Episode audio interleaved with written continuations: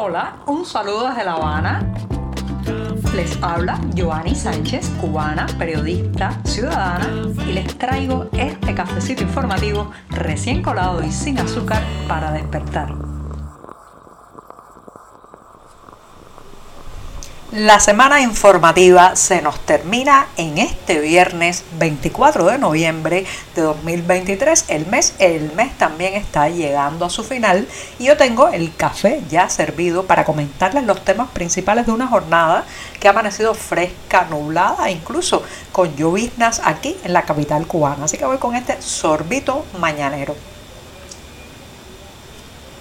Después de este buchito sin una gota de azúcar, les cuento que la visita del eh, representante para los derechos humanos de la Unión Europea, el señor Imon Gilmore, bueno, pues la visita que comenzó esta semana a la isla nos ha traído pues cercos, cortes de internet y detenciones de activistas en la isla.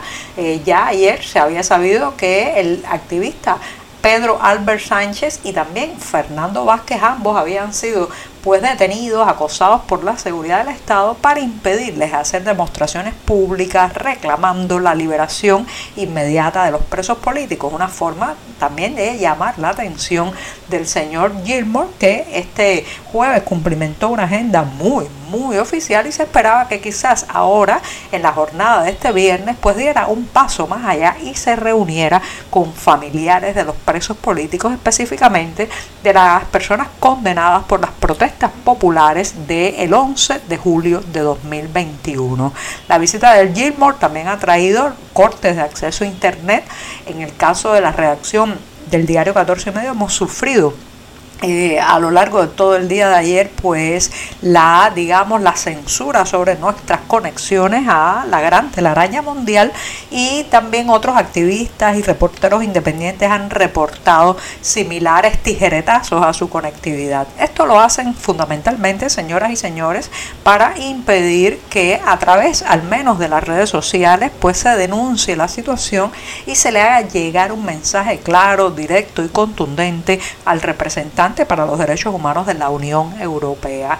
Eh, se espera que quizás él pueda llevarse al menos una panorámica más completa de lo que le han dicho las autoridades, de lo que eh, incluyeron en la agenda oficialista y pueda de primera mano, en contacto directo con los familiares de los presos políticos, tener lo que, lo que digamos una, una, una fotografía más realista de la Cuba actual Vamos a ver, esperemos que al menos eso pueda llevarse, pero lo cierto es que es muy poco probable que pueda contactar con activistas, opositores, disidentes o periodistas independientes porque estos están eh, cercados, vigilados, algunos detenidos, como es el caso todavía de eh, Pedro Albert Sánchez y eh, otros pues tienen operativos alrededor de sus casas. Cada vez, cada vez que viene una personalidad de este tipo, pues se repite, digamos, la misma coreografía represiva porque el régimen no quiere que eh, estos activistas contacten, directamente con funcionarios de organismos internacionales, que les cuenten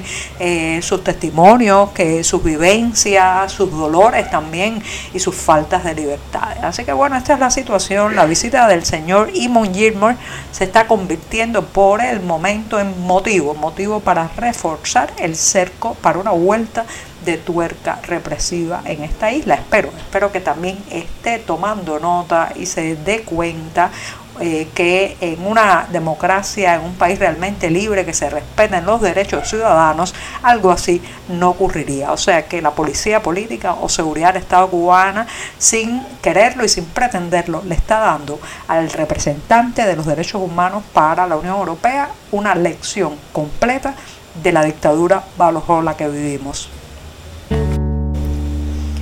Si toda La Habana está hundida en la basura, en los desperdicios, que no hay ni combustibles ni camiones especializados para recoger, hay que decir que la barriada del Luyano, una de las más pobladas y más pobres también de la capital cubana, es la capital de habanera de la basura. Sí, si toda la urbe está, eh, digamos, rodeada por todas partes de desechos, pues en Luyano la situación y se extiende. Según la gobernadora de la capital cubana, pues de los más de 23 mil metros cúbicos que se generan diariamente de basura en esta ciudad, apenas se pueden recoger 16 mil. O sea, que el resto se va acumulando, acumulando y son esos panoramas que vemos por todas partes de esquinas repletas, montañas de desechos, calles enteras de una punta a la otra cubierta de basura. Bueno, pues los vecinos de la barriada del Luyano han llegado a un punto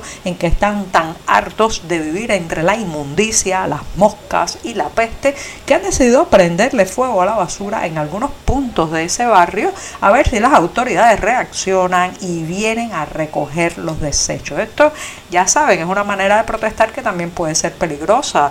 Las basuras que se queman pueden generar, eh, digamos, emanaciones tóxicas y además puede descontrolarse el fuego pero ante una situación desesperada, acciones desesperadas en Luyano, la capital habanera de la basura, los vecinos han dicho basta y están dispuestos incluso a tensar aún más la situación prendiéndole fuego a las montañas de basura, ¿sí? esa doña basura que se extiende por todos lados en La Habana. Todo parece indicar que el gobierno mexicano de Andrés Manuel López Obrador pondrá en pausa la deportación de cubanos por vía aérea. Ya saben que han sido deportados en los últimos meses decenas de cubanos que hacían la ruta migratoria a través de ese país con la intención de alcanzar la frontera sur de Estados Unidos. Pues lamentablemente en esa ruta murió un migrante cubano, se trata de Luis Enrique Méndez, que estaba internado en uno de los centros migratorios que tiene México y ahí empezó a sentirse mal. Lamentablemente, pues las autoridades no atendieron a Enrique Méndez de la manera más expedita y, eh, digamos, de una forma que pudieran salvarle la vida. Por tanto, lamentablemente este migrante cubano murió y ahora a partir de este fallecimiento, pues han puesto en pausa el procedimiento de deportación que reitero ha devuelto a la isla 789 migrantes en este año.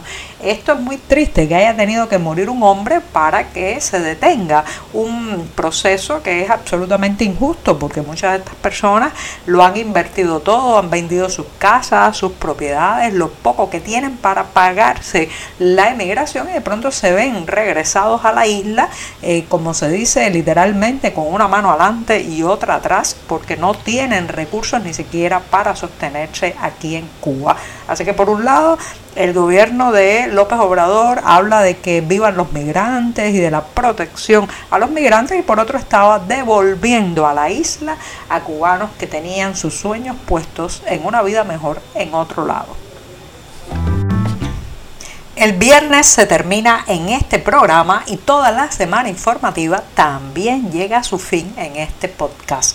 Voy a despedir, eso sí, esta jornada con música, buena música, porque el próximo 30 de noviembre el Centro Cultural Cubano de Nueva York está organizando para presentarse en la Gran Manzana un concierto en homenaje a uno de los grandes de la música de esta isla. Se trata del pianista y compositor Ernesto Lecuona, que justamente ese 30 de noviembre está cumpliéndose el 60 aniversario de su fallecimiento. En el homenaje estará la joven pianista Mariel Mais, incluirá no solamente piezas del propio Lecuona, sino también de músicos que posteriormente se inspiraron en su talento, en su versatilidad, en su ingenio musical para componer. Así que ya saben, el 30 de noviembre en la Gran Manzana, un homenaje a Ernesto Lecuona.